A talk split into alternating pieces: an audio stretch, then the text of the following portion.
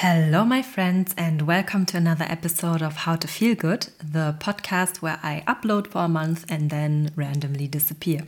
This podcast is still a passion project and I treat it as such. And unfortunately, I didn't have the time recently to record and upload episodes, but it is what it is. And I think I will never be able to stick to a strict upload schedule, and we all have to accept that. But today I felt inspired to sit down and actually do another episode I don't know why, but this afternoon I unexpectedly was gifted some time because my last two osteopathy patients cancelled their appointments. And now I have the afternoon to myself and I also have some quite good energy, so I thought to come back to this podcast. The topic that I want to talk about today is the bullshit of social media. Because in my burnout coachings, this topic comes up a lot, and I think this is definitely worth an episode. But before I get into this topic, I'm kind of in the mood to ramble a bit about my life because many things have happened in the last months that were the reason why I disappeared from this platform once again. The biggest thing that happened is I opened my very own osteopathy practice and I'm super happy and content about it. And I managed to fulfill one of my life dreams with that. The process of becoming self employed was very interesting and challenging, obviously. And before I rant about social media, I want to tell you my story of how I became self employed. So, I already mentioned a couple of times that I come from a very humble Polish immigrant family and I grew up in Germany. And I mention this so often because it is relevant to the person that I am today. The mindset of my family is study hard, have a safe job, buy a house, have a family. The value of safety has always been very important in my upbringing, simply because my parents, who grew up in communist Poland and fled to Germany when they were 18, where they had to build a whole new existence, they didn't have that. The great wish of my parents was that I become a doctor or a lawyer, a stable job with a lot of prestige. And as you all know, I became an osteopath instead, which in itself required quite a lot of courage because I had to take a student loan and so on, and I had to go against my family's wishes. Also, osteopathy is not a recognized job in Germany where I live, so we can all agree that I didn't choose safety. After my studies, I wanted to work as an employed osteopath. Most of my friends have very stable jobs. They are dentists, tax accountants, data analysts. They basically work nine to five have a stable income, and due to their good salary, also pretty high standard of living. And I wanted that too.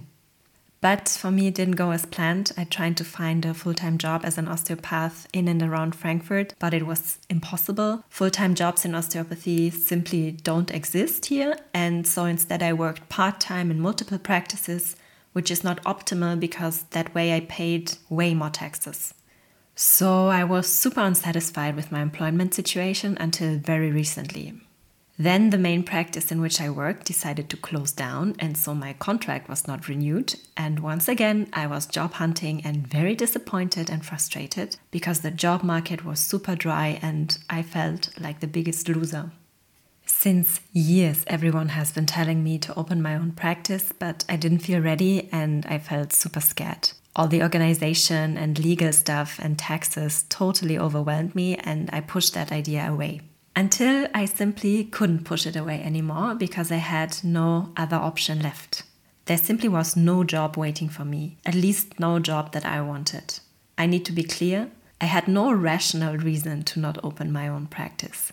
I was simply blocked by fear fear of failure, fear of being overwhelmed, an uncertain fear that I believe has a lot to do with my upbringing immigrant families tend to uphold this idea of playing safe, taking no risk, and flying under the radar of authorities. And this was so deeply ingrained in me. What finally made me evolve was when I opened up about my fears towards my family. I had long conversations with my partner and my mom. They both listened, acknowledged the situation, and both told me that my fears are kind of irrational and that I should try now, this sounds like the most basic conversations ever, but in that moment, it was very emotional for me. I think on some subconscious level, I needed the approval of my mother to take the next step. I needed to hear this, Paula, you can do it, you will be fine sentence. And I got it from her. After these conversations that took a lot out of me because it wasn't too easy for me to open up, something inside me changed. I felt more at peace with the idea of starting my own practice, and my energy changed towards a more calm state. And magically, an opportunity popped up, and I seized it. It was the door opener to opening my own practice, and from that moment on, I knew what to do. What followed were months of organization, planning, grown up appointments with banks and tax accountants and all that stuff that I won't bore you with. And it was everything that I was so afraid of. And for sure, there were obstacles and stressful periods, but all went well. And now, two weeks ago, I had my opening. My first days of work in my own practice. It went well. Nothing is perfect yet, everything is still very new and has a lot of room to grow, but for now it's going great and I'm so relieved. It feels like my life finally moves forward. But without stress or pressure, it feels like the natural evolution that I had to make. I am self employed now, I am my own boss, I'm responsible for myself, and I love it. So I'd like to share with you what I learned. That sometimes the things that we are most afraid of is exactly what we need to do. I felt totally frozen and paralyzed and pushed away everything for a long time. When I finally opened up to someone about my struggles, instead of having the same negative thoughts over and over again, something inside me changed. Humans are designed to live in connection. We can't fix our problems alone. We need to open up and share our soul. This includes sharing our ugly sides, do you know how much I cried and how embarrassed I was? I didn't want to show my weak side. I didn't want to bother others with my problems. But when I overcame that ego, something inside me healed. And when the world inside changes, it always reflects to the outside world as well. I didn't look for this opportunity, it presented itself. But I didn't run away this time, I seized it. So if you feel stuck or if there's something you know you need to do but somehow you can't, Stop fighting yourself. Stop blaming you for not being able to overcome that blockage. Call your friend, your parents, your therapist, a human that you trust, and open up to them about your struggles. Show your ugly and weak side. It's the only way to grow. That's it for my life update. Of course, many more things have happened, but for now, I want to move on to the topic of this episode social media. Now, why do I want to talk about social media? This idea was inspired from my burnout coaching clients. And to give you an idea of who I'm working with, mostly young people in the late 20s to early 30s that have been super successful in their life but struggle to keep up with the high ideals for their lifestyle and who have experienced some health crisis due to their high expectations. By the way, if that sounds like you, you can contact me on Instagram at paula.klisiewicz or write me an email at paula at healyourburnout.online. And a common denominator that I find in my clients is that their lifestyle and identity is highly shaped by social media. Many of them are successful entrepreneurs that have their own online business, which made them successful in their young years. But if we look at the facts, the 20s are there for personality development. Our job in our 20s is to try new things, make mistakes, take weird decisions, and just experience life. All these trials and errors are super important for our development because they shape our identity and our personality. To find out what you like and don't like, you need to try stuff. The 20s are for play and for being lost and desperate. Our prefrontal cortex is not fully formed until we are 25 years old. This is a part of our brain that is important for rational thinking, logic, decision making, but also empathy and a sense of self. Our brain is still forming in our 20s, and that is perfectly fine. It is okay to not know who we are, also afterwards, but especially when we're young. But when you're a super high achieving individual and you prioritize your career or your studies, or for some other reason you can't have that time of curiosity and trial and error, you still want to fill this gap somehow. And for our generation, this gap is very easy to fill with social media Instagram, YouTube, TikTok. I'm curious to know which is your preferred platform. Send me a message on Insta and also tell me what content you consume. Now, as we all know, social media platforms hold many niches and bubbles, and some of them are connected. The finance bubble, the fitness bubble, the mental health bubble, the neurodivergent bubble, the cleaning bubble, the beauty bubble, the dating bubble, the Christian bubble, and many more. Today, I want to focus on a few of them, mainly the entrepreneur and fitness bubble, maybe also dating if we have enough time. because these three come up in my coachings a lot. Now, social media is a great cheat code for creating an identity because you can simply listen to some successful influencers and adopt their ideas as yours. I'm sure you've seen this young man in your Instagram and YouTube ads promising you to get rich if you follow their program. These men usually look super young, 23 maybe. They try to look adult, so they wear a suit or Ralph Lauren polo and stand in front of an expensive car. By this dress code, they try to look older and respectable, and of course, rich. But in reality, they look like children who cosplay the Wolf of Wall Street. And I don't say that to be mean. I want to point out that this is simply inauthentic. And there are so many of them that I can easily paint a caricature by just pointing out a few stereotypes. These young online business dudes have become their own meme, and I'm wondering why do we have a term for pick me girls but not for online marketing bros? Why aren't we making fun of them? Now, this bubble has grown very popular on social media in the last years. I think it really gained traction since the pandemic in 2020 because we were in a global crisis, stuck in our homes, in front of our phones, and there was a massive financial and economic insecurity. So, someone promising you to make 10k online in one month by staying home suddenly sounded very appealing. These young entrepreneurs share their ideas of how to become a millionaire and what a millionaire should look and behave like. Wake up at 5 a.m., take ice baths, read self help books, wear Ralph Lauren, and live a super disciplined and routine lifestyle. Implicitly, they promise do what I say and I will make you rich. Of course, you also have to invest in that business, whatever this may be, but they were Ralph Lauren, so they have to be trustworthy. This idea of discipline is also a huge thing in the fitness bubble. Suddenly, everyone has to lift heavy at the gym and follow a very strict diet. Women have to have small waists and huge butts, and men just need to be as big as possible because everything else is unmanly. Fitness influencers are showing off their perfect bodies and sell products like protein shakes or nutrient supplements. Just do as they say, follow their disciplined routine, and you will look like them. It's easy, everyone can achieve it. You just have to be strictly disciplined.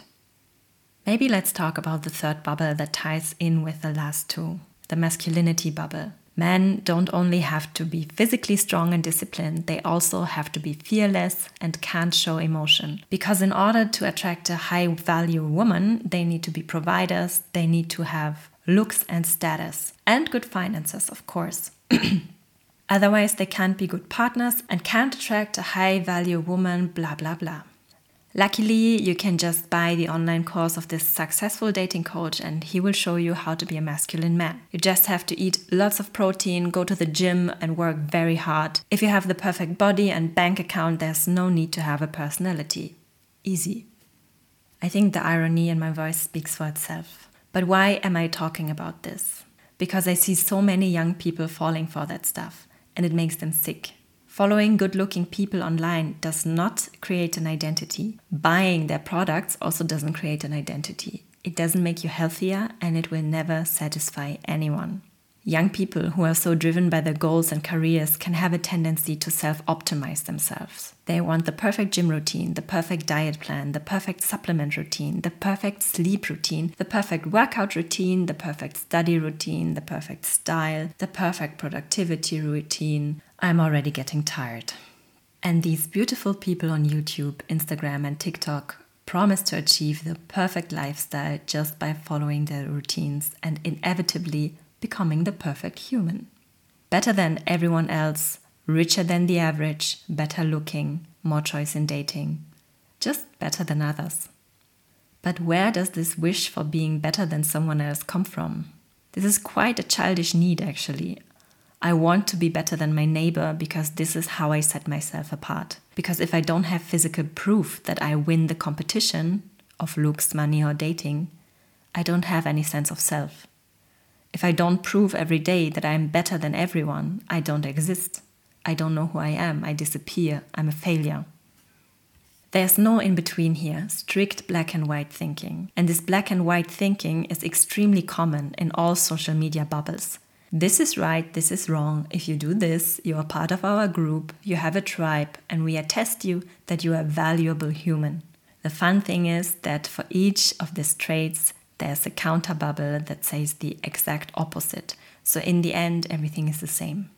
And that is a very important point. No one cares. No one cares how much protein you eat, not your boss, not your clients, not your girlfriend. Your neighbor doesn't care about your bank account, and nobody does these things for the outside world.